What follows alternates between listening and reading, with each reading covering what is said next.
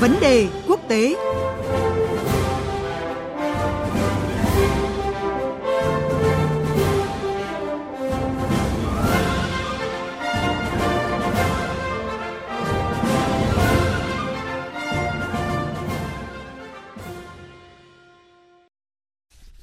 Thưa quý vị và các bạn, à, như vậy là lần đầu tiên trong lịch sử Ủy ban châu Âu EC có lãnh đạo là phụ nữ, cựu Bộ trưởng Quốc phòng Đức Ursula von der Leyen. Người phụ nữ 60 tuổi này sẽ gánh trên vai trọng trách lãnh đạo cơ quan hành pháp quyền lực nhất của Liên minh châu Âu EU 5 năm tới, bắt đầu từ ngày 1 tháng 11 năm nay.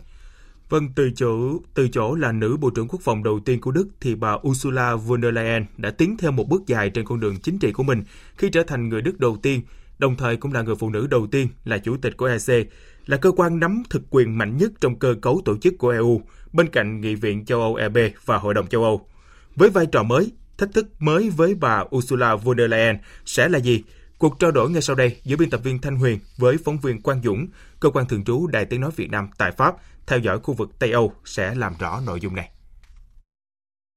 Thưa anh Quang Dũng ạ, à, sau cuộc bỏ phiếu hôm 16 tháng 7 vừa qua thì bà Ursula von der Leyen à, đã giành được đủ số phiếu để trở thành nữ chủ tịch đầu tiên của Ủy ban châu Âu, thay thế cho ông Jean-Claude Juncker vào tháng 11 năm nay. Vậy thì dư luận châu Âu khi đón nhận cái thông tin về nữ chủ tịch Ủy ban châu Âu EC này như thế nào ạ thưa anh? Xin chào à, biên tập viên Thanh Huyền, à, xin kính chào quý vị thính giả. À, việc bà Ursula von der Leyen được Nghị viện châu Âu bỏ phiếu chấp thuận làm chủ tịch Ủy ban châu Âu là việc không bất ngờ Ờ, bởi từ sau khi được các nhà lãnh đạo châu Âu, mà chủ yếu là Pháp và Đức lựa chọn đề cử hồi đầu tháng 7, ờ, thì về thực chất thì bà Ursula von der Leyen đã được coi như là người sẽ thay ông Jean-Claude Juncker vào cuộc bỏ phiếu ở Nghị viện châu Âu. Dù cũng không phải là hoàn toàn dễ dàng, nhưng trên nguyên tắc thì cũng khó có thể ngăn cản được bà Ursula von der Leyen. Tuy nhiên có thể thấy rõ là việc bà Ursula von der Leyen trở thành nhân vật đứng đầu cơ quan quyền lực nhất của Liên minh châu Âu thì cũng đã tạo ra nhiều tranh cãi và hoài nghi hơn là sự ứng khởi. Truyền thông và dư luận châu Âu thì đánh giá rằng đây đơn giản là một lựa chọn mang tính thỏa hiệp chính trị giữa Pháp và Đức, à, hai cường quốc đầu tàu của Liên minh châu Âu, à, được dàn xếp bởi các đàm phán hậu trường không mấy vẻ vang à, và cũng không hề tôn trọng quy trình dân chủ mà châu Âu vẫn đề cao. Về mặt năng lực cá nhân thì cũng không phải là không có các tiếng nói hoài nghi với bà Ursula von der Leyen. Như chính tại nước Đức thì các đảng phái liên minh với đảng CDU như là đảng SPD hay là kể cả đảng CSU thì cũng đánh giá bà Ursula von der Leyen là bộ trưởng kém uy tín nhất trong chính phủ của nữ thủ tướng Angela Merkel. À, bởi trong thời gian bà Ursula von der Leyen làm bộ trưởng quốc phòng Đức, thì quân đội Đức gặp à, khá nhiều bê bối về trang bị lạc hậu cũng như là khả năng sẵn sàng tác chiến tương đối kém. Nhìn chung thì có không ít ý kiến cho rằng là thực chất thì bà Ursula von der Leyen được chọn chỉ vì là người thân cận với Thủ tướng Đức Angela Merkel và lại là người được Tổng thống Pháp ông Emmanuel Macron ủng hộ do bà Ursula von der Leyen là một chính trị gia rất thông thạo tiếng Pháp, là nữ giới và lại có quan điểm khá mềm mỏng với phía Pháp. Vâng, có ý kiến cho rằng là với chiến thắng xít sao trong cuộc bỏ phiếu vừa qua thì bà Ursula von der Leyen sẽ đứng trước rất là nhiều thách thức khi mà nắm giữ vai trò là người đứng đầu Ủy ban châu Âu. Vậy thưa anh, những cái thách thức mà châu Âu đang nói đến ở đây là gì ạ? Như tôi vừa phân tích ở trên thì việc bà Ursula von der Leyen được bầu làm chủ tịch Ủy ban châu Âu thì được đón nhận khá thận trọng. Ở trước cuộc bỏ phiếu vào tối ngày 16 tháng 7 tại Strasbourg thì giới phân tích châu cũng cho rằng là nếu như bà Ursula von der Leyen nhận được ít hơn 400 phiếu bầu, thì kể cả có vượt qua được cuộc bỏ phiếu này thì vẫn bị xem là thất bại.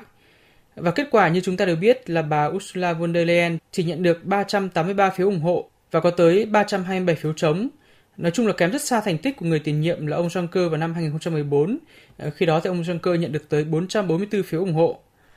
Con số này thì nói lên rất nhiều điều. À, với cá nhân bà Ursula von der Leyen thì số phiếu chỉ vừa đủ này à, cho thấy là bà sẽ phải mất rất nhiều thời gian và công sức à, để tạo lập được một uy tín đủ lớn trên chính trường châu Âu. Một số nhà ngoại giao ở Bruxelles thậm chí còn cho rằng là nếu như cuộc bỏ phiếu ngày 16 tháng 7 không phải là bỏ phiếu kín, thì chưa chắc bà Ursula von der Leyen đã vượt qua được Vâng, có thể nói là dù còn nhiều tranh cãi nhưng mà việc à, Nghị viện châu Âu lần đầu tiên bầu một phụ nữ vào vị trí người đứng đầu cơ quan hành pháp của EU thì cũng được xem là một cái dấu mốc mở ra cái kỳ vọng về sự thay đổi và cải cách trong khối này.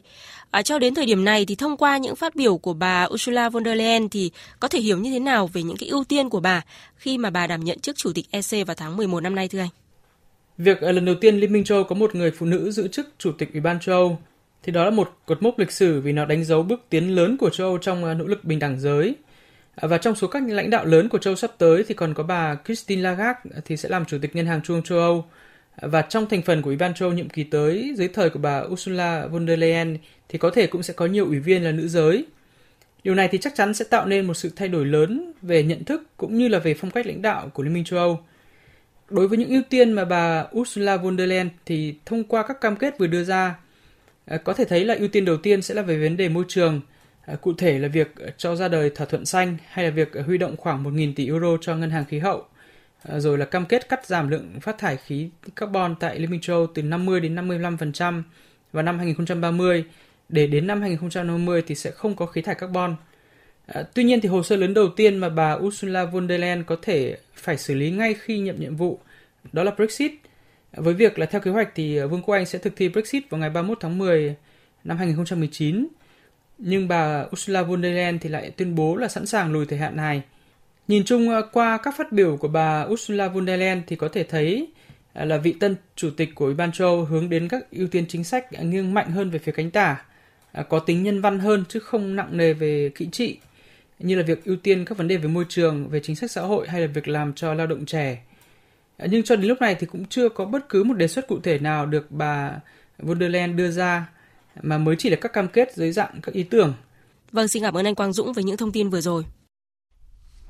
Thưa quý vị và các bạn, trở thành Chủ tịch Ủy ban châu Âu vào thời điểm toàn bộ EU đang đứng trước quá nhiều thách thức, chắc chắn là trách nhiệm làm nên lịch sử của bà von der Leyen sẽ không dễ dàng. Nhưng việc châu Âu lần đầu tiên bầu một phụ nữ vào vị trí người đứng đầu cơ quan hành pháp của khối cũng được xem là một dấu mốc mở ra một giai đoạn cải cách của EU.